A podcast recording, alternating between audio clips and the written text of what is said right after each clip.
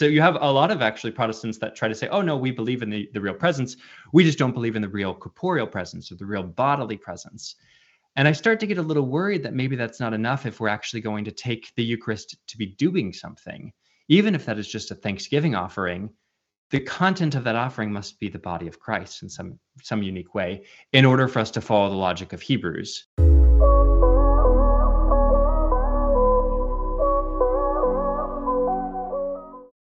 Well, hey everyone, what is up? Welcome or welcome back to my channel. My name is Austin and this is Gospel of Simplicity, a place where we seek to bring simplicity out of theological and historical complexity. And today we are certainly getting into complexity, but man, does my guest do a great job of breaking it down into easily understandable nuggets, even if at times it does remain to be heady conversations. We're talking about sacrifice and the metaphysics of the Eucharist, which has to be one of the most exciting titles I've put out in a while.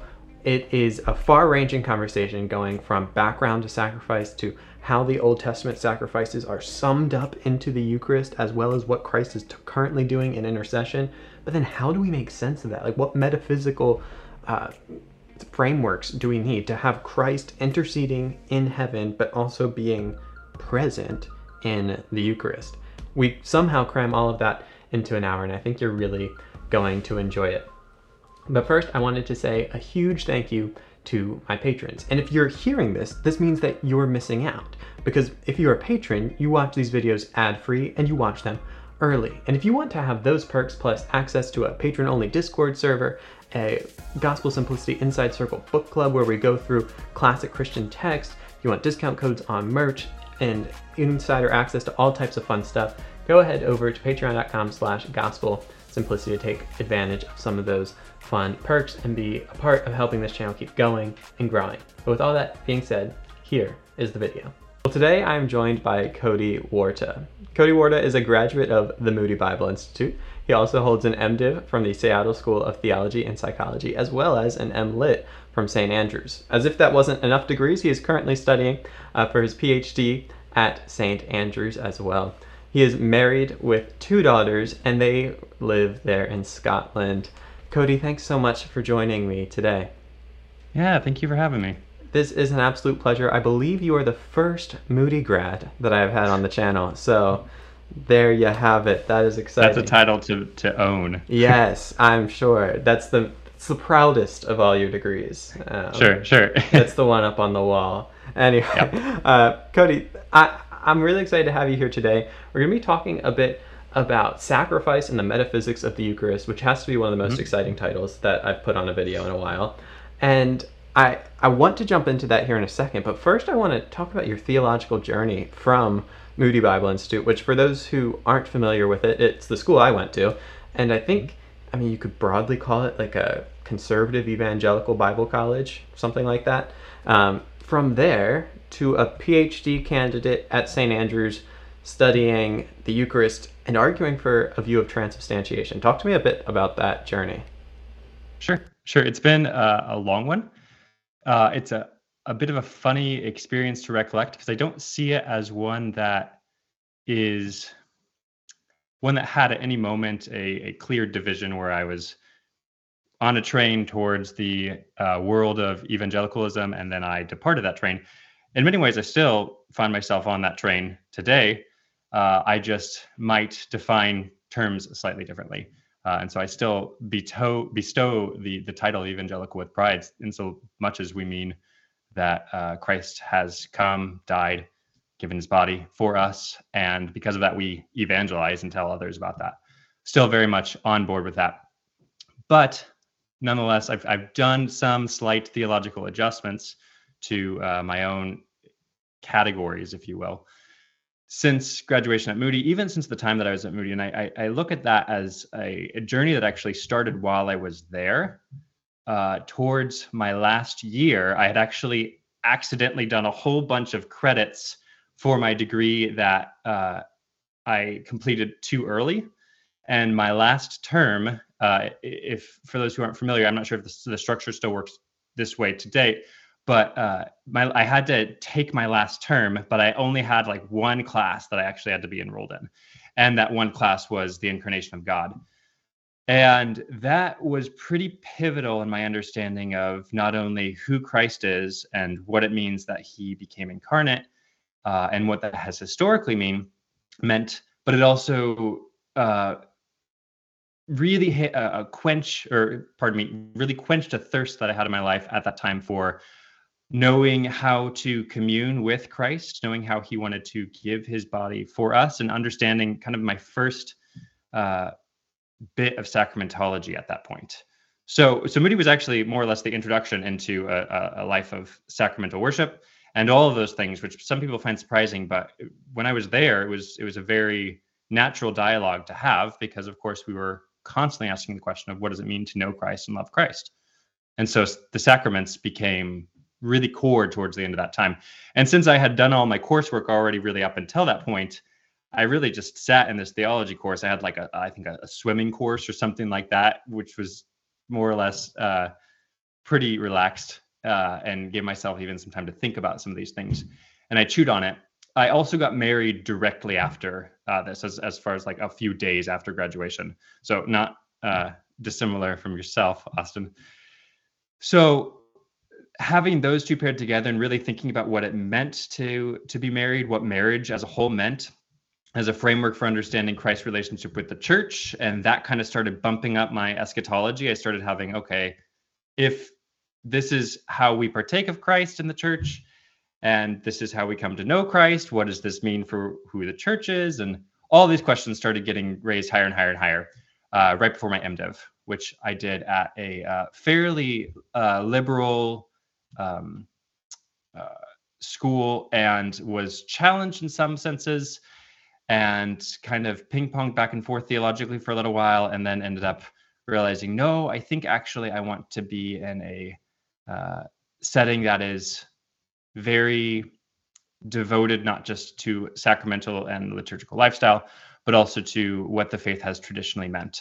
Um, and so, in that sense of the title, take on a conservative position there too. Yeah, that's fascinating, and there's there's so much there that I want to hit on. And I think you mentioned in one of the calls, kind of prior to this, as we were just talking about what we might talk about, that did you grow up conservative Baptist, and then you had like a, a Pentecostal kind of phase in there as well, just to continue fleshing that out. Do I have that correct? Sure, sure. As far as Protestants go, I'm pretty much a mutt.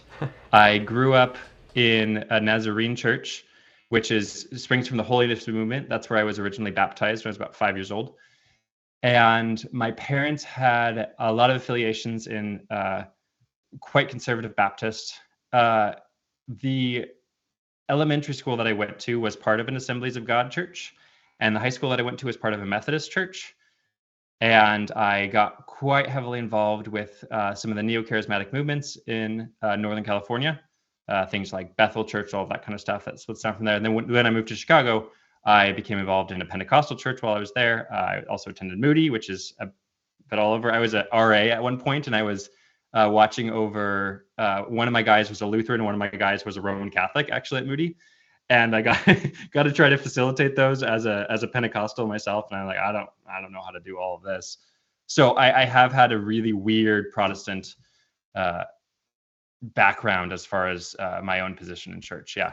Well, that is the perfect background, so far as I'm concerned, for gospel simplicity, because I think right. people will be able to relate to that in so many ways. And I, I think it's fascinating. And I imagine that it allows you to appreciate uh, the, the diversity of the church in different ways and be able to talk to more people, right? To, to be able to talk to a Lutheran and a Catholic, especially now having you know progressed on that journey further and to be able to see where people are coming from from different positions and maybe speak into it from some of your own experience so that's that's really exciting i could talk about a lot of that all day but i do want to jump into these ideas of metaphysics of the eucharist and sure. sacrifice so i think we're going to start with those two key terms i think maybe the first it, that's important to talk about is metaphysics it's a word that i think a lot of people would be like, yeah, I know what that means. But if you ask them to tell you, they might struggle with it. But it sounds fancy and they, you know, it, it sounds nice, right? It's good to put in yeah. a title. But when we talk about metaphysics, like, what are we actually talking about?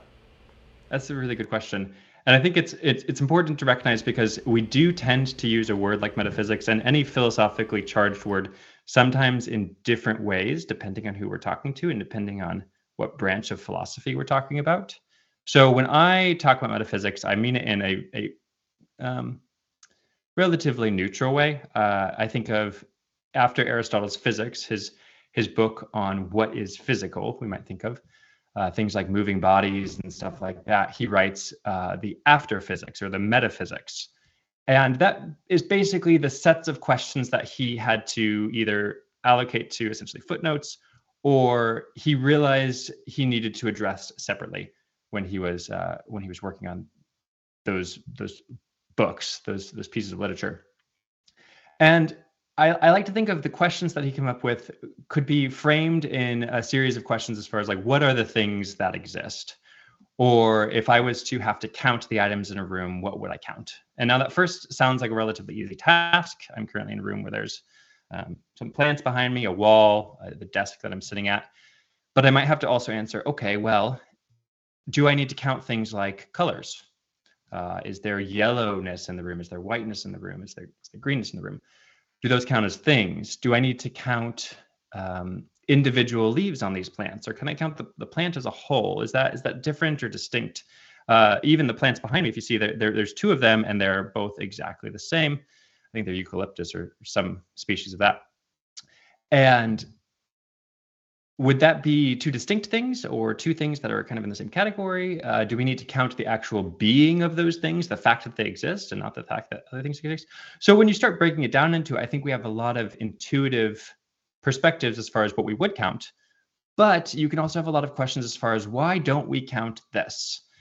Uh, do we count the numbers of things? Is two in the room that I'm sitting in? Is 500 in the room that I'm sitting in? Most of us would intuitively say no but there's a good question as far as asking why. And even more at a, a fundamental level, what makes a thing a thing? Uh, what makes it, can we talk about non things and things that don't have existence and, and uh, all of those? This ends up becoming really important when we talk about Christ's presence in the Eucharist, of course, because it, it becomes a question that we want to frame along this line of if Christ is present, what does that even mean? what does it mean that if we want to say that his substance is present but not his accidents, as we'll go on in a little while, is that actually a meaningful sentence, or are we just kind of babbling nonsense, as many, uh, especially reformers, kind of wanted to say, no, this this doesn't actually mean anything. Uh, and even some of the, the neo-scholastics wanted to say something like that. So that's why it becomes important, and that's kind of a brief intro into some of those questions. This episode is sponsored by ChristianMinistryEDU.org. Chances are, if you watch my videos, you love theology, and maybe you've even thought of pursuing a degree in it. But it can be difficult knowing where to start, which degrees to look at, which schools, and how you're going to fit it into your busy schedule. That's where ChristianMinistryEDU.org comes in. It's a one stop shop for degree and career guidance and it is structured to help you find schools and career paths that match your spiritual mission. With program and career guides that span across Christian leadership and ministry positions, you'll be able to make an informed decision about your specific calling to serve. Learn more about how you can gain the tools to pursue your faith based future today at ChristianMinistryEDU.org. I love that, and I love how you already kind of helped segue that a bit because I think there is that that really easy transition of okay it might seem just abstract to ask like how many things are in this room and and how do we mm-hmm. count them and that maybe just seems like something that people with too much time on their hands worry themselves with but then when you look at say the altar and a church right mm-hmm. and you you see that that bread or and then you're tasked with asking what is there and, and how yeah. many and in what way all of a sudden you're going mm-hmm. to need these kind of deep metaphysical resources upon which to draw from. So I think that's really important. We're going to just put a pin in that for just one second. We'll circle back to sure. it. Um, but another important aspect of what we're going to be talking about today is sacrifice. And I think these two things are going to mutually inform each other. It, the, you know, our metaphysical assumptions are going to say something about what we believe about sacrifice and perhaps vice versa. Um, mm-hmm. But when we talk about sacrifice here in the Eucharist specifically, what is it that we mean? You know, I, I just recently did a video on sacrifice where we talked a, decent amount, a bit about the Old Testament background and then sacrifice more as this kind of like theological category, not specific to the Eucharist, but in terms of just our approach to this idea of sacrifice. And I think this kind of helps us segue from that into something that's a little more specific, even if there might be some differences in how you guys would approach it, which is uh, fine with me as well. But so, Eucharistic sacrifice, what does that mean? Sure. It's an interesting question because, as far as I'm aware, I believe most, if not all, of the reformers completely rejected the idea that the Eucharist is a sacrifice. And they had pretty decent reasons for doing so. Uh, their logic said something like this If the Eucharist is a sacrifice, that means the atonement is not complete in the work of Christ. Seems like we have to do something. And since we don't want to say that, it must mean that the Eucharist is not a sacrifice. Uh, so a bit of a um, kind of back and forth there, and I, I, I see the the concern. Uh, that being said, I think it's a bit mislabeled as far as uh, what a sacrifice really means, and especially when we fast forward all the way to our current day and our position now the way that we use the term sacrifice is, is hugely misunderstood. Uh, so I think this is especially prevalent in English, but you also actually even see it in contemporary Hebrew. They use the term sacrifice a little bit more how we do now in English, which is I think fascinating how both those languages have kind of evolved together. And so it's important to helpful, or I think it's helpful, pardon me, to start with a uh, understanding of how we often misunderstand sacrifice. And so there's two ways that I think we do that. The first one is by simply associating sacrifice with slaughter. And you can see this most often in movies around like the 60s and 70s when when Satanism was kind of this this big um, force in the culture. Uh, you can even see this a little bit with like the, latest season of Stranger Things. Uh, it's kind of funny. This this notion of sacrifice becomes one where it's primarily about killing an individual, and maybe it has some effects beyond that. Uh, but really, it's it's all about the, the, the blood and the gore and all that kind of stuff. Uh, as you talked about in your last uh, video on sacrifice, that is just that's not really at all uh, what anyone from a more ancient Near Eastern background or really in the history of the world has has understood sacrifice to be. Uh, and I'll get to why in just a moment. The other way that we we misunderstand sacrifice is we talk about typically what it means for me to give up something. So I might say, oh, I sacrificed my time in order to help my wife. Well, in that sense, notice the focus is not on giving my wife some sort of gift. The focus is actually slightly shifted on me giving up something. And that's also not quite right. Uh, but both of those have an air of truth, and that what sacrifice I think is fundamentally is it's a series of rituals in which we give God gifts and we give them to him under certain circumstances in order to have covenantal relationship with him so the, the, the main goal of sacrifice is like this top tier uh, focus would be on right relationship between god and the people of god. And the way that that's facilitated is often through a series at least in the levitical ritual system is through a series of giving gifts uh, as a way of, of keeping that covenantal relationship. And so we do this with people that we know and love all the time.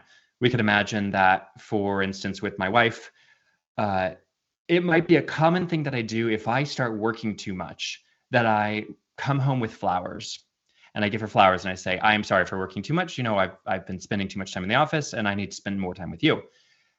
After I do that a series of times, I might just come home with flowers and she's going to know exactly what that means. That doesn't mean that I don't say the words always, but it, it, there's there's suddenly a, an understanding of what this gift signifies and even what I'm asking for in this gift. Similarly, I might bring her chocolate in order to say, I know you've been working really hard with our kids. And this is a way of saying, thank you. I'm thankful for all the work that you do. And so flowers represents just, I'm working too much. Chocolate would represent, thank you for all that you do with the kids. I might even bring home a bottle of wine to say, hey, I just miss you and I want to spend time with you. And we've been missing schedules lately. And let's you know come together over this bottle of wine and so now i have three different gifts and they have slightly different meanings they have slightly different effects but the overall purpose is to give a gift so that i might have communion with my wife. And that is kind of what the levitical ritual system does is it facilitates this in in a bit of a different way. I don't want to push the analogy too hard but you have this series of different activities and they facilitate this relationship with god in many different ways that's necessary. Now, the Levitical ritual system is super interesting because you also have what we call calendric cycles or, or calendric, depending on how you want to pronounce that, things that we do on a daily basis things that we do on a yearly basis, uh, things that we do on a uh, semi-annual basis. There's there's things that just happen depending on the time of year it is, and then there's things that you do given a set of circumstances that occur. Whether you're saying thank you God for protecting me on this sea voyage that I went on, or I realize I sinned in a certain way and my sin has actually defiled the temple, and so I'm giving you a gift in order to purify the temple and atone for my sin. That's what we call the sin offering, the hatat offering. And that's an important one for later as far as Hebrews is concerned, too. So there's all these different types of sacrifices. They all have this final goal, and they're all about giving gifts in order to establish this relationship with God. I think that's really important because I think we miss that really easily uh, in contemporary culture. This video is brought to you in part by Faithful Counseling. Faithful Counseling is an organization of Christian counselors that exists to help you get the help you need. You can find them by going to faithfulcounseling.com slash gospel simplicity. And when you use that link, which you can find in the description down below, you will get 10% off your first month and they'll pair you up with a licensed mental health counselor in under 48 hours. Once you've been paired up with a counselor, you can reach them via instant message, phone call, video call, and more. I think you will really enjoy this, and I think it could be the first step on your journey to greater mental health. And mental health problems affect all of us religious, non religious, old, young, every demographic feels the weight of mental health. But there are resources available, and you don't need to go through this alone, which is why I encourage you to reach out to the amazing people at Faithful Counseling by using that link, faithfulcounseling.com slash gospel simplicity, and taking your first step towards healing and wholeness in your mental health. Yeah, I think that's really helpful. I love the marriage analogy there to talk about kind of bringing that into the relationship dynamic there. And again, not to push it too far, but I think that's going to be helpful for people to understand and also to see that as that becomes a ritual, that thing stands in for that motivation, right? Like that the flowers mm-hmm. represented that, hey, I'm sorry I've been working too much. And I think when we remove ourselves so far from the context, it can become like he's just randomly giving flowers. Like, what is this even about? And I think that's in part what we do with whether it's the Old Testament or just rituals that we're not familiar with, whether that's just in a different liturgical expression. So I think that's a really helpful place to start. Also, double points for getting a St- Stranger Things reference in there. I was right there with you. Um, Absolutely. love it. But I, it's, it's a problem because I do end up watching all of these current examples. Sorry to interrupt you. No. I, I watch all of these shows and like, oh, they misunderstand sacrificing this way, this way, this way. Every now and then you get a good example and you're like, oh. Yeah, yeah, and I'm I can imagine your wife loves that. My wife was watching a show on vacation rentals, and I was like, ah, a bunch of people pr- supporting gentrification. She's like, I'm just trying to enjoy a show, Austin, and yeah. Um, in any case, I, I want to dive back in here and talk about that connection to Hebrews because I think this is something that comes up a lot. I think we see it with the reformers a bit as well, but certainly in just kind of the Reformed tradition or the Protestant tradition at large, one of the large kind of pushbacks towards a view of Eucharistic sacrifice is to point to Hebrews, specifically, I believe it's Hebrews 10, and to say, look, it says that this, you know, on the cross, Christ gave his once for all sacrifice, or it's good once and for all. Like, why are you guys re sacrificing Jesus? Are you making his atonement null and void, like you talked about a little bit there? And my guess is that part of that comes from a misunderstanding of what we mean by sacrifice. But could you kind of tie those two ideas together for us? Sure. It's it's a complicated question with a series of different answers. So I will say that people have historically answered this in different ways, uh, and I would say most uh, to to draw from one particular tradition, most Roman Catholics today would answer this question in a way that's maybe slightly different from how I answer it. Although I have talked to a series of people that say, uh, I think what you're saying has merit, and and I can say that as well too. So uh, there's a preface to say that people are going to answer this question different ways, even if they're going to affirm that Christ's work in the Eucharist is still a sacrifice of sorts. So as far as Hebrews 10 is concerned, uh, it's a really important passage because Hebrews as a whole frames Christ's work as this Yom Kippur sacrifice, the Day of Atonement. I was talking about the sacrifices that occur yearly. The Day of Atonement was a type of sacrifice uh, I should say it was a it was an annual sacrifice that used a type of sacrifice, and the type of sacrifice it used was that sin offering that I talked about, that what we call the hatat offering. And the logic of this goes something like so: if I sin in a certain way, not only do I need forgiveness, but I've also defiled the temple. And this is obviously a Jewish understanding. And so that defilement is over time with a whole nation of people going to accrue in such a way that we need to cleanse the temple uh, and so that it is ritually pure again. Now, we have to have a distinction between ritually pure and morally pure because obviously there are some things that you can do to become ritually pure that have no distinction on what it means to be forgiven or something like that, such as washing your hands, washing your body, abstaining from sexual relations with your wife for a certain period of time, not touching the dead. All of these things are not quite sin issues, but they do become a big issue if you try to enter the presence of God or you try to offer a sacrifice, a certain some certain sacrifices without this ritual cleansing. And so what happens in these sin offerings and specifically in the Day of Atonement offering, is you have the, the high priest go into the Holy of Holies, offer the sin offering, and this this takes place with a goat. And it actually takes place uh, prior to when he goes into the Holy of Holies with two goats. One goes out into the desert, called the scapegoat. The other, he takes the blood and and brings it into the Holy of Holies, so that way he can present it before the the the throne of God. You know, the earthly throne of God is what that the Ark of the Covenant is understood to be. We speculate that there might have been an understanding that that the presence of God in, in some unique way existed between those two angels.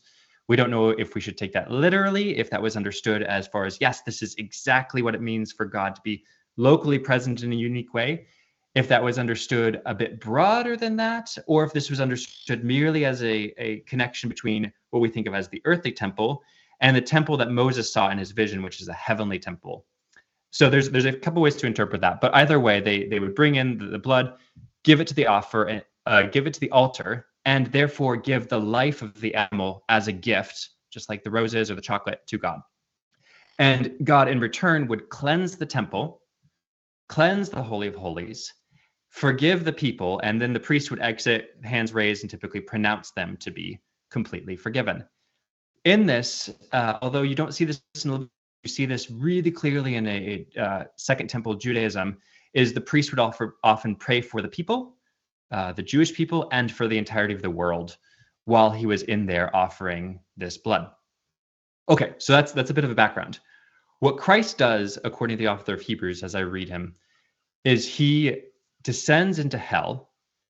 He gives his body as uh, or pardon me he takes on the the sins of the people and brings it to the wilderness down there he ascends is resurrected uh, so ascends from hell to earth is resurrected and uh, now he no longer can die and so this gives him a really special advantage in that although christ uh, can be king because he's born of the line of judah he was not born in the line of levi so he can't be an earthly priest he has to be another type of priest. And the only other one that we have awareness of is Melchizedek. We have that from Genesis and a little bit in Psalms. And there seems to be a tradition around this during Second Temple Judaism, which understood that Melchizedek can serve as the priest in a heavenly holy, uh, heavenly temple, pardon me, because he can never die. This is there's a huge interpretive framework around this that you kind of have to say, okay, sure. Uh, and some people look at Genesis and they're like, I don't see that in Genesis so much and that's fine, but it's definitely in Hebrews. and so what Christ does is he ascends, now he can no longer die, and so he can take on this new order, not of Levi, but of Melchizedek, and he can offer his body as a gift. So he offers both the blood and the body to the Father. He presents himself, and this is the thing that he does once and for all. He ascends, presents himself, and gives his body.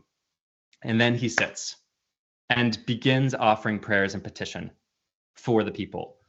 And so what we should see from this is this is this movement down into hell, up into heaven, and sitting and continuing to offer that. And so the thing that has happened once and for all is that he has given his body once and for all to the Father. But the thing that is not quite complete, and this is this is really interesting, is that he hasn't actually come out of the temple to pronounce that the people are forgiven. They are forgiven, but the ritual is not actually finished in that sense. And so some people will look at things like, oh, they'll be like, oh, it is finished. It's like, no, this is not quite uh, the way that we should understand it in the sense that, yes, Christ's work is uh, done, but he's also still engaging in that uh, back and forth dynamic. And I think this is really, really good actually, because it allows us, if if anyone out there is like me, who as uh, a especially a young believer, I had difficulty seeing um, a relational dynamic between my offending Christ, my sinning against God, and the forgiveness that he was offering, because it was very much uh, something that all kind of already happened. And so, although I was experiencing the sin for the first time, he was completely set apart from it uh, as far as it almost already happened to him. Uh, and so, it like almost wasn't an issue all of a sudden. But when I started reading it, it along these lines, I, I, realized, okay, yes, Christ has paid the price; he's offered his body already, but he still continues to intercede for those people as we sin, uh, and and offer uh, ritual purity, purity, offer moral purity, and uh, allow us to have communion with God through this continual intercession, which does continue. So a slight distinction between those two. When you get to Hebrews 10, you're going to notice that it talks only about these Hatat sacrifices, too. It talks only about sin offerings and sin sacrifices. And this is a very specific type of sacrifice. This one is, like I said, it's complete with the exception of the fact that he's still praying.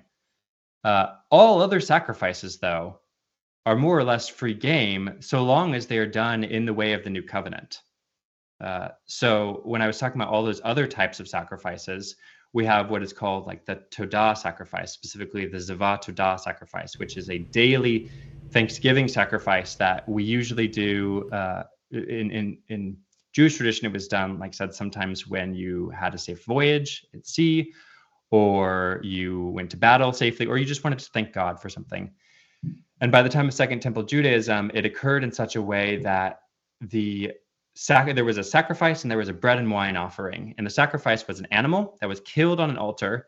And so long as the, the crust of the bread was finished being cooked uh, at the time of the death of the animal, you could eat the bread and drink the wine. And it was understood that in some way you were eating and drinking the animal. And you were communing with God while the priest was basically sacrificing this animal. Really fascinating stuff there. Uh, and by the way, this is referred to as the Thanksgiving sacrifice, Eucharist, Eucharista, uh, Eucharisto, all of which have to do with Thanksgiving. Uh, they don't use the same language always in some of the texts that you would expect them to, so there's a bit of uh, you have to be careful there.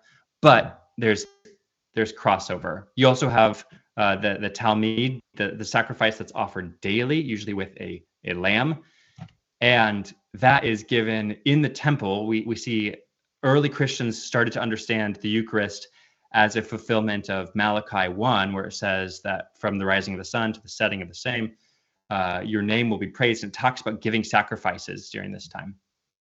That was quickly interpreted as being the Eucharist because people were offering sacrifices during this time.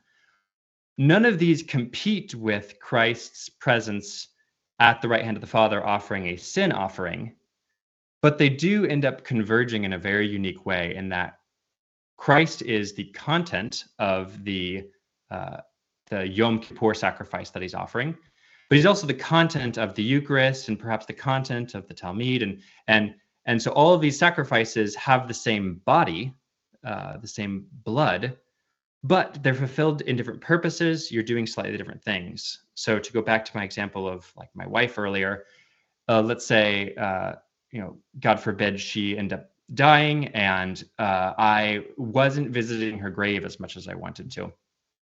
I might then bring her a uh, bunch of flowers and a box, bring her grave, I should say, her, a bunch of flowers and a box of like chocolates with liqueur in them or something like that. And in this one motion, not only am I doing the thing that we normally would do when we set flowers at people's graves, but I might be signifying in some way I'm sorry I haven't spent enough time with you lately. Thank you for all that you did. I would love to spend more time with you. So now I'm I'm integrating all the sacrifices. They're all slightly different things, but they they converge in the content of the gift that I'm offering. Wow, that's really long-winded, but I think that might have answered your question. Yeah, I think so. I think man, there's a couple follow-up questions that I'd love to ask here. Let me think of what would be the most helpful. I, I think what it is is just getting clarity on that idea. So is what you're saying that in the Eucharist, we have the Eucharist is not the Yom Kippur sacrifice. That has been once and for all completed, minus the fact that the the prayers, the intercessions are ongoing, and that the high priest, Christ in this case, hasn't come out of the temple. So far, so mm-hmm. good.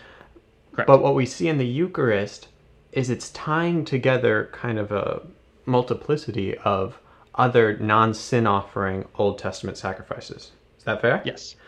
Yes. And especially in John, this becomes a big deal because there's a specific sacrifice that is tied to the Eucharist, which is the Passover. And by the way, the Passover is related to the Todah sacrifice. They're both basically uh, species of the same genus. If you were to, to follow Leviticus, how it works through, again, very interesting, but probably no time for that.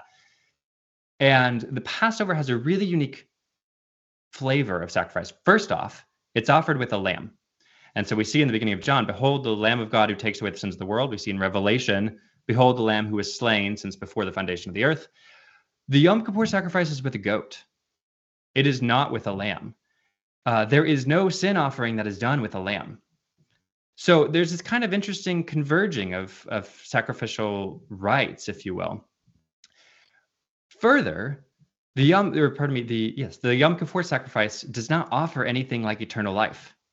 It does not spare you from death. It doesn't do any of that. That's the Passover. You think of the Passover, you're passed over by uh, the the the final plague, uh, the the angel of death, uh, the angel of God, depending on how you want to translate and understand that. Uh, that's what gives you sparing from from death, not what Christ is doing in the temple. And so in John, the the Eucharist, I, I, do read John to have an institution of the Eucharist, and that's a whole nother issue. Uh, some people are a little iffy on that because he doesn't say the words of institution there, but I think it's it's very clearly there. Nonetheless, in John, everything that is framed as as sparing from death, you know, you you must eat my body and drink my blood. It's this idea that uh, in doing so, we will not taste death. And that's really weird if you think of Christ's work as only a sin offering, because those are just disconnected things. It makes a lot of sense if you understand that there are multiple sacrifices concurrently. Some of those we do not need to think about anymore. Like the Day of Atonement sacrifice, what Christ has done, we don't need to offer forgiveness or offer more sin offerings for our, our sins. Uh, he has done that, and he ties that to the present by continuing to intercede for us. But uh, we do need to offer praise and thanksgiving. And in the eschaton, when we have the marriage supper of the Lamb, we do need something that is going to provide a full sparing of uh, us from death. And I think that that you tie the Last Supper to the eschaton, you understand that okay, there's also a Passover going on. So it's this huge convergence of this really complex ritual system where Christ basically takes all these little things and he connects them to his body and his blood. And he makes it one really uh, amazing sacrifice in which we can take it, complete it, etc. etc. Yeah, that's that's so fascinating how that all converges there. And I think this leads well into the idea of metaphysics because now we're talking about Christ's body, not just in the heavenly holy of holies, but we've got Christ's body in the Eucharist. But you're also talking about tying multiple sacrifices all into this idea of Christ's body and blood, which makes it seem like Christ's body is in a whole lot of places doing a whole lot of things, which is, I think, where we get into some interesting metaphysical questions.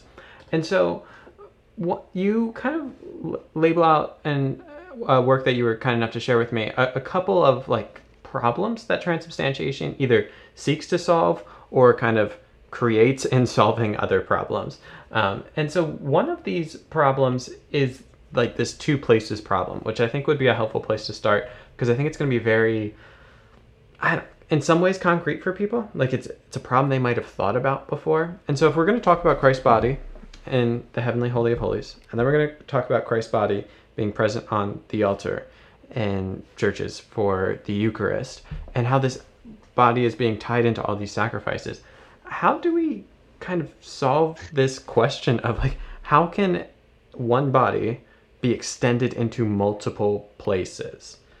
Is that a fair way of that's a, summing up the problem? And then I'm fascinated. That's, yeah, that's a great way of summing up the problem.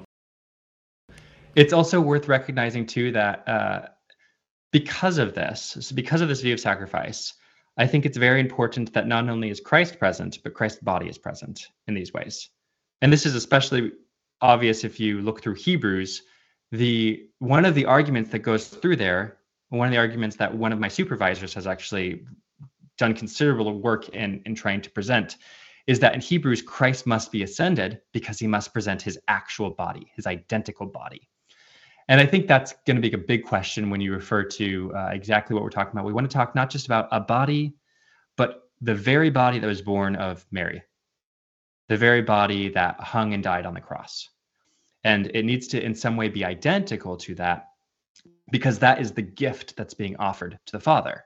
And so, if you do not have an identical body to that, suddenly it's no longer one sacrifice that converges in all these different um, rituals, if you will, but it is a bunch of different sacrifices which all involve like Christ. And so you have a lot of actually Protestants that try to say, oh no, we believe in the, the real presence.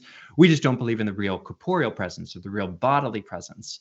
And I start to get a little worried that maybe that's not enough if we're actually going to take the Eucharist to be doing something, even if that is just a Thanksgiving offering the content of that offering must be the body of Christ in some some unique way in order for us to follow the logic of Hebrews. And if we don't follow the logic of Hebrews, it seems like we don't also have an ascension. And so it, you go back and it starts becoming very concerning all of a sudden. So th- this brings up the yeah the two bodies problem or the two individuals problem, and that it seems like uh, as the priest says "Hoc est enim corpus meum," this is my body, or this is truly my body. Uh, how can we say that that is the body of Christ and the body of Christ is somewhere locally in heaven? You have a few different solutions. Um, the Lutheran solution, as I read it, seems to be something like, well, to ascend to the Father means for him to become ubiquitous. And so he becomes omnipresent in some way because the right hand of the Father is omnipresent. And so he becomes present in everything. And we just hold the Eucharist to be specific because of what it means to us. And I get really concerned about that because I think that means that Christ is not actually presenting his body, he's just presenting his presence to the right hand of the Father. And again, Hebrews seems to fall apart if you do that. So then you have Calvin, who is the I, I started actually studying Calvin because I thought, oh, his model is really interesting. And I, I I'll tip my cards a little bit. I think Calvin has a couple of competing models and he says that he's consistent all the time but i i just as you read him you kind of think i don't know. I think you've said a couple of different things here and there. I'm willing to give him the benefit of the doubt a little bit but i'm i've read him a lot on this and he seems to want a couple of different models.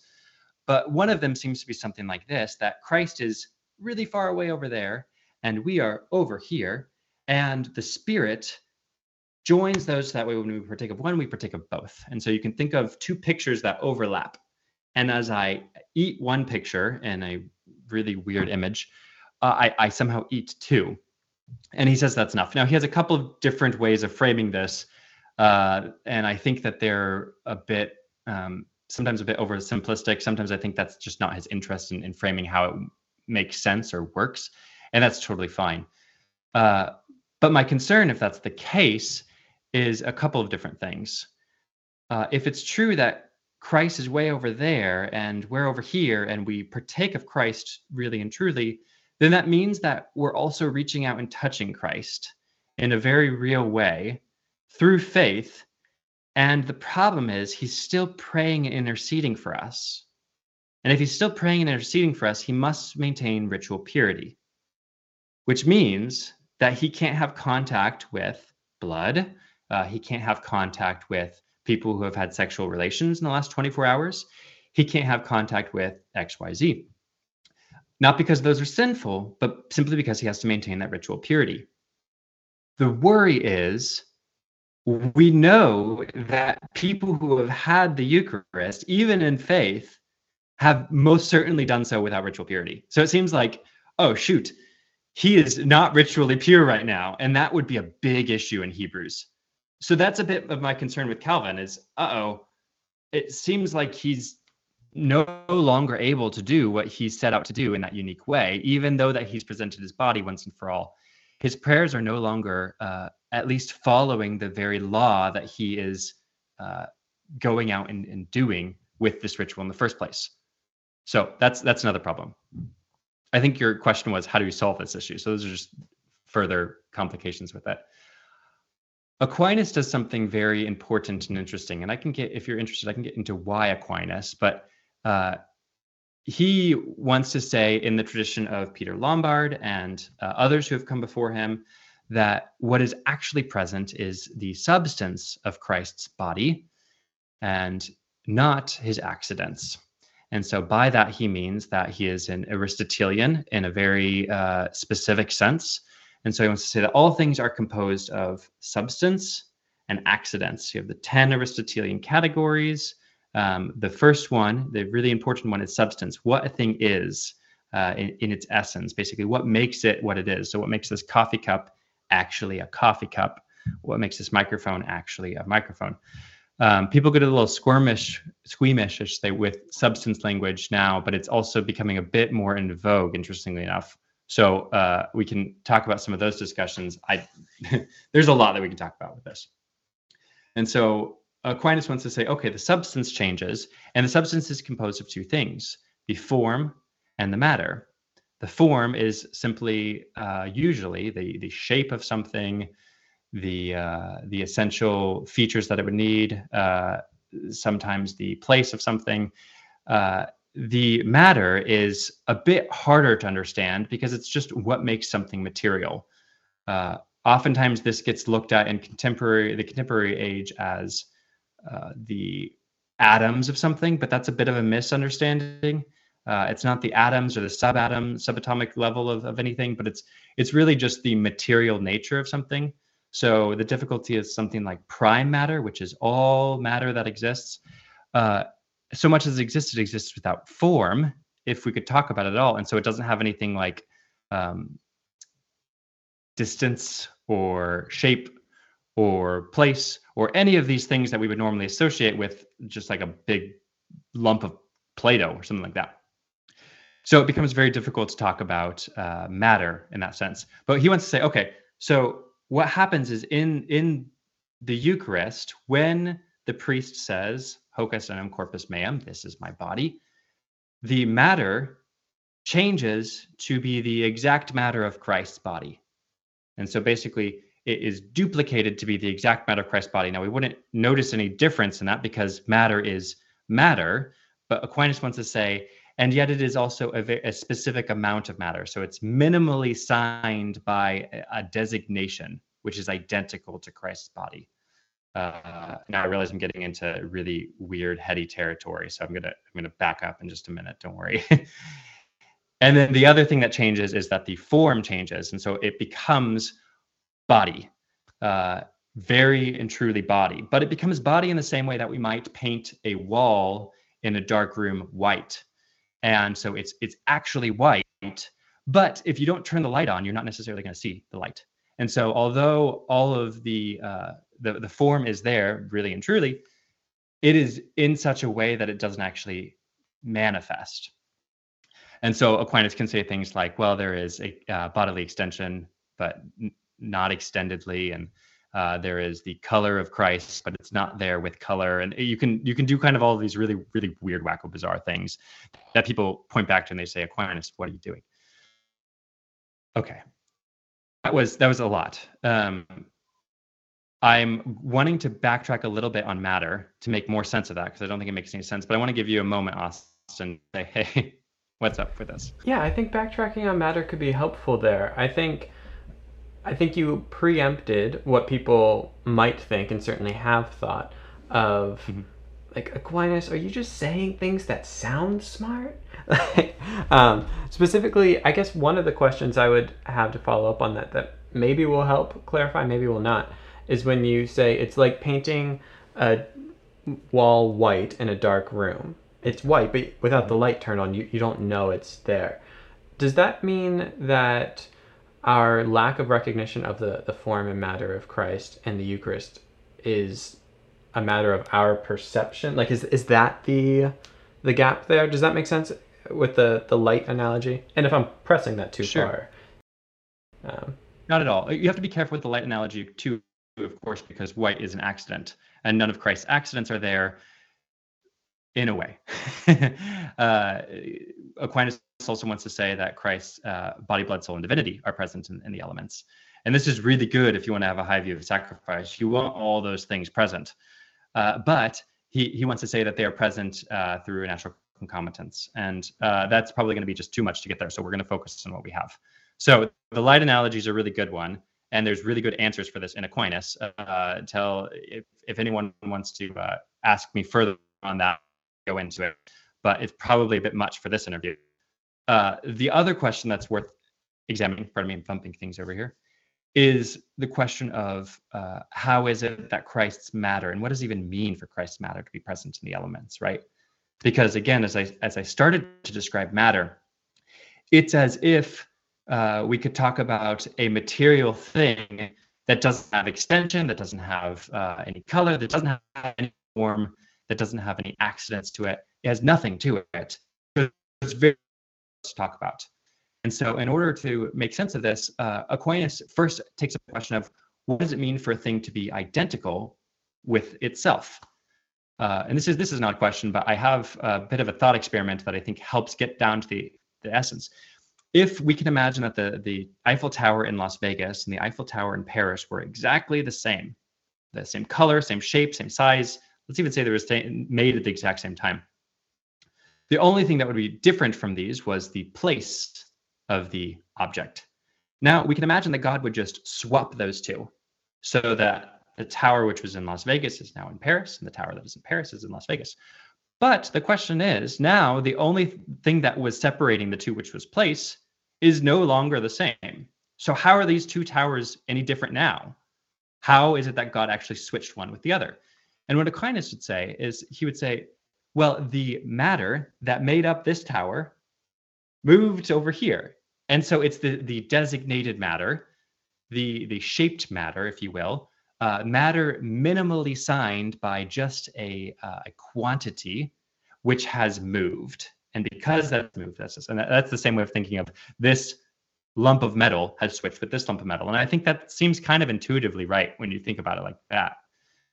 Now, what Aquinas wants to say what happens with Christ's matter in the Eucharist is that if you were to imagine that we quantify all matter, so it's no longer prime matter that we're talking about, we're quantifying it and we roll it out on a sheet of, uh, as a sheet of dough on a table. We take a cookie cutter and cut out a Christmas tree. Now, suddenly, we have uh, a form, the Christmas tree shaped cookie dough, applied to the matter. And we can not only take the Christmas tree shaped cookie dough uh, and have like a little Christmas tree here, but we're also going to have its imprint on the table, where it came from in the designated matter, if you will.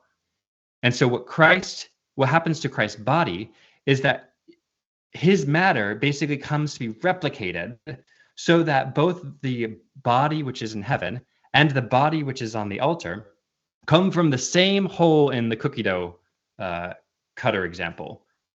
And so both of them I can say, oh, this is this is where that matter came from. And so now the two, in essence, are not actually two, but they're one identical thing, uh, even though we could have one over here and one over here. Importantly, I can touch the second bit of Christ, which is very truly his body and is identical to the one that was born of Mary because it was replicated in the Eucharist. And I could do so without contaminating or uh, de uh, making the other one impure, ritually speaking uh, because the two no longer are going to have the same type of history. That's what becomes really important. Um, and again, I'm I'm aware that we're going through a little bit of heavy terminology here too. So if if that caused a, another question to come up, and I'm sure it caused a few, please. You used the cookie cutter analogy in one of the pieces you sent me, and I think it's a really interesting one. I think a question that might pop up on people's minds would be so if we have one cookie cut, like there's the, the form, right, the imprint on the table. You know, you can you can look at both of them. Um, in the Eucharist, are we doing that, you know, over and over and over again? Like each time it's consecrated, and is Christ matter such that it runs out, or is that the point of prime matter there? That like, no matter how many cookie cuts you get, does that make sense? Because I I've heard kind of at the pop level of people talking about the Eucharist, like if there's like a little bit of Christ's body in each one of these, when does his body mm-hmm. run out kind of question um, so if we apply that you to actually cookie have cutter you have some some Muslim apologists around the time of Aquinas who are saying something even if Christ's body was the size of a mountain, very truly, if he was present in the Eucharist, he would have been eaten all up by now. And I think that's a, a funny objection, but it's one that kind of misses the point a little bit, because uh, there's a couple of distinctions that would that are very uh, important to Aquinas. One is that insofar that his body is present in any um, any bit of the matter, or the, the, the matter becomes entirely uh, identical with his body, he is present wholly. And so it's a different type of presence than one might have uh, currently, as I'm sitting right here. Uh, you know, I have my finger right here. That is present uh, in in the way of a finger. So part of me is present right here, but it's a different part of me that's present right here on my nose. For Christ's presence in the Eucharist, He's present wholly in every way. And so, similar to if you have a little bit of water and you drink this bit of water, you're not drinking a part of the water that is unique to the part of uh, part of the water over here. They're both H2O at their at their fundamental core. Um, so that's kind of one one distinction. Every piece of the Eucharistic host is identical to the whole of Christ's body, and that's different than how he's presenting himself to the Father. And so Aquinas uses the example of if you break the host, it's not as if you have two halves of a mirror, which is Christ's body, or pardon me, two halves of a picture, which is Christ's body, but you have two halves of a mirror and now you would see Christ's body fully on one and fully on the other. Uh, so that's that's a bit of a distinction for how Christ is present in the Eucharist. The important thing for saying that the matter duplicates to become the matter of Christ's body is simply that it shares the identity of Christ's body in doing so. So keep in mind that the duplicated matter is not technically speaking the matter of Christ's body, but it is just simply the identical matter of Christ. And the form, which changes, is the form of body, not the form of Christ's body, not the form of Christ's blood, the form of body. When you put the matter and the form together, now you have the form of Christ's body and the matter, which is identical to Christ. So now shares the same identity. Uh, now, of course, you have the difficulty of the fact that Christ's accidents are not present. And so you have to kind of address all of those too. And what, quite, what, what Aquinas wants to say is that the accidents the bread and the wine cease to have a substance. They no longer have form and matter because the form and matter has been transformed. But their accidents continue to adhere in a subject. It's one interpretation. You could also say their accidents continue to adhere in a thing that's like a subject, which is the dimensive quantity. And that is just simply the amount of extension that the bread and the wine have. Uh, that's what the accidents, which would include things like the glutenness and the calories and the intoxicating ability, all of that would continue to exist in the elements. There's there's so much here, and I can see how there's more than enough to do a PhD dissertation. Yeah. much less. there's a couple of PhD dissertations on long interview. I think that's a really helpful place to maybe begin wrapping up the kind of heady metaphysical conversation there. And to to land the plane, I want to bring this back to a place that even if people might say like I feel like I got a little lost in there, that that I think is going to be helpful for them. So bringing this back to the idea of the atonement, right, which is mm-hmm. I think something that is in every Christian life, whether we think of it in that theological category, right, of atonement. It's it's at the essence of the Christian life. It's something that is in the, the core of your liturgical expression or your relationship with Christ. Like no matter where you are on the, the Christian spectrum or any area within the Christian life, it's going to have elements of this idea, whether you call it by that term or not, which is essentially how we are made one with Christ, how we find salvation in Christ. And so, given what we've talked about, the idea of sacrifice in the Eucharist, not the Yom Kippur sacrifice, but bringing together the rest of these sacrifices in this really interesting way.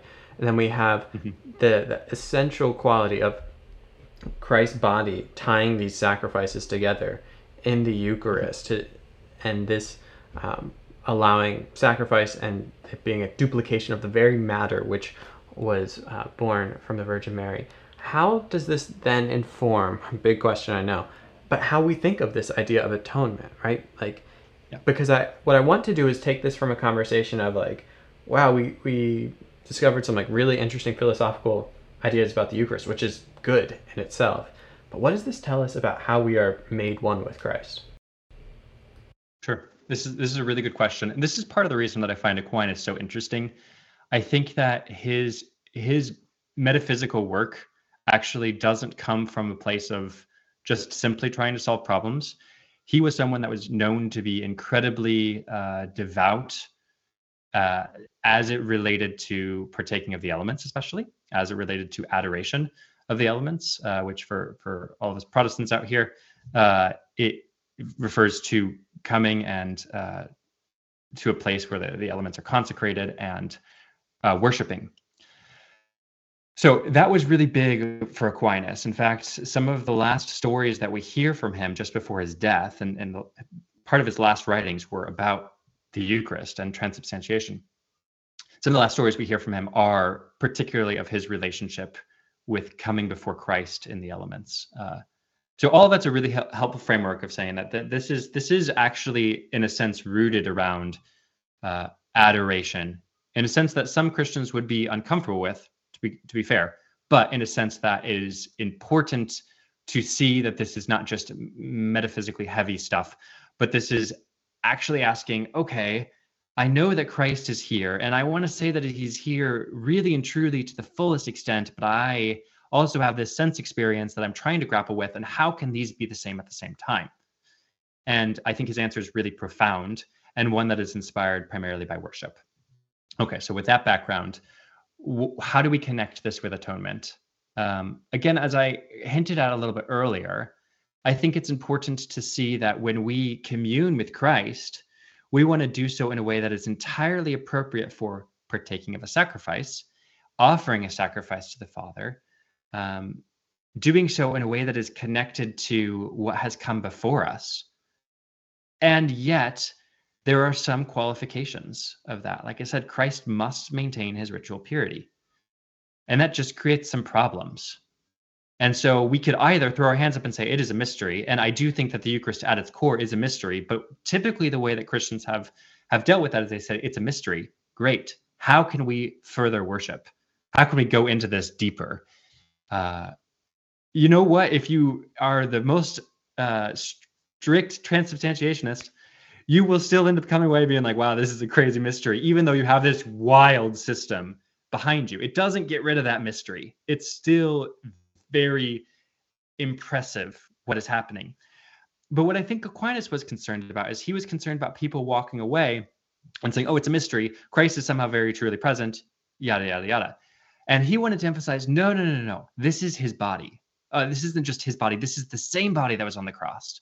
This is the same body that was uh, that is united to his divinity. The the creator of the world is present with us as we stand or kneel and have uh, it put on our tongues, or we put it on our tongues. Like that is absolutely incredible. And so what I think that ends up doing is it heightens our sense of worship when we dig into this a little bit. It heightens our recognition of, in, in a, the a holy and true way, like, oh my God, here you are. Uh, so I, I think that is a really helpful framework to begin entering the conversation, or even just remind ourselves after we've been in the conversation for a while and say, this is not just about having a neat metaphysic, uh, but it is about coming away from this and saying, how is it this can spur me to worship further? And I think that for myself, at least, the further that I've contemplated this, the more that I have come to a point of um, very, it, it's been a terrifyingly humbling experience because it's constantly reminding me of what it means that Christ became incarnate and what it means that he is giving himself to his bride to go back to what we talked about at the very beginning. And I think it's quite astounding. Um, that's that's all I'll say for right now. I think that's a beautiful place to wrap up here. I think that I love the way you described the the theological journey, if you will, of investigating this. That it hasn't, it wasn't just for Aquinas, and nor has it been for you, merely a way of kind of satisfying an intellectual curiosity. Although, I mean, it, it, certainly is satisfying intellectually, right? But there's this element that I think all good theology should have to it. That the further we press into that mystery, that the more it spurs worship in us and that that humbling, that, that awe of who God is. I, I think, you know, if, if people got nothing else, then to know that that is that is the, the path of the theologian, that is the, the posture of the theologian. I think that's a beautiful place to, to end up. And I think, you know, nothing more perhaps should do that than our contemplation of the Eucharist. So, Cody, thank you so much. This has been such a pleasure. Um, I have enjoyed it thoroughly. And again, to be joined by a Moody grad, extra special in that we'll wrap up as we always do here on the channel with what I call the final four. They're kind of four rapid fire questions, if you will, that just let people get to know the guest on a little bit um, more personal level, as we can tend sure. to have a bit abstract conversations, and this is certainly one of them. So, question number one is What has been the most fruitful habit or spiritual discipline in your life? I would say uh, a series of them, but all related to trying to slow down or or notice where I'm at a little bit more. So oftentimes I turn off any music when I'm praying. Uh, I'll have icons kind of around my room to keep me slow and and remind me of what I'm doing as I'm working. Um, praying usually with things that are tactile. Uh, so physical things that will ground me usually in the spiritual practices that I'm doing. I love that. In our hurried and busy world, I think things that slow us down in our spiritual life are oh so important. Outside the Bible, what has been the most impactful book on your life? Probably uh, The Incarnation by uh, Marcus Johnson, actually, uh, which was the book that I read in that one class uh, with my wife right before we got married. And the very last chapter is on marriage. Uh, it was one of those books that I, I read, not fully realizing how much it would impact me. Uh, and yet it continued to chip away at a lot of misunderstandings that I had about who Christ is and what it means for him to be incarnate. And I would say that without that book, I don't know if I would be on the same trajectory that I'm here. I don't know if Dr. Johnson would appreciate that, but but it's true. Oh, that's wonderful. And I can only sing the praises of that book as well. I'll go ahead and, if I remember, link it in the description down sure. below. Um, and I believe it's, it's co-authored by uh, Dr. Clark, so I'll give him a shout out as well. Yeah. Um, but all right, uh, number three, you go back in time and you're having coffee with yourself when you first go to Moody. What's one piece of advice you give him for his future in theology, not just at Moody, but throughout your journey and maybe even ahead? Sure. Well, it'd be very weird for when I was at Moody, I actually studied linguistics. Uh, uh, so I, I, obviously did some theology because you have to when I was there. So I would be very surprised at where I was going uh, right now. But I would also it's hard because I was told so often when I was an undergrad to know that you don't know very much, but I still only took that so seriously. I would have gone to a professor that I really respected, or maybe someone that I really respect and told them to pick out a professor that they really respect and asked them, How do you immerse yourself in the world of theology? Because as a new student there were things that i could have been doing that would have been very helpful like studying the patristics earlier and getting uh, acquainted with latin at the same time that i was just working on greek and understanding church history from multiple perspectives and angles. All of these things would have been very helpful to start out with but i think i needed a guide and i just didn't have a lot of people that i was willing to ask because i thought i knew too much so what great advice. Yeah, there's nothing more dangerous than a uh, Bible college student with about one semester under his belt that uh, suddenly realizes he knows more than anybody ever. Yeah. Um, that's always a fun, fun journey. Um, all right, last question. This channel is named Gospel Simplicity, and it's often pointed out that the conversations can be a bit on the complex side, which mm-hmm. today was no exception. In one sentence, though, what is the gospel? Christ has come I think I think uh, to get nerdy on languages, that's that's important to keep the is there. Uh, that it's not just that he has come, uh, but that he the effects of his coming are still present. I love it. That is one of the most succinct answers I've ever gotten to that question. So points for that. Cody, thanks so much for joining me here today. And thanks to all of you who watch this video sometime in the future. I don't take your time lightly. And until next time, be on the lookout for more videos. But as always, go out and love God and love others because truly, above all else, that will change the world.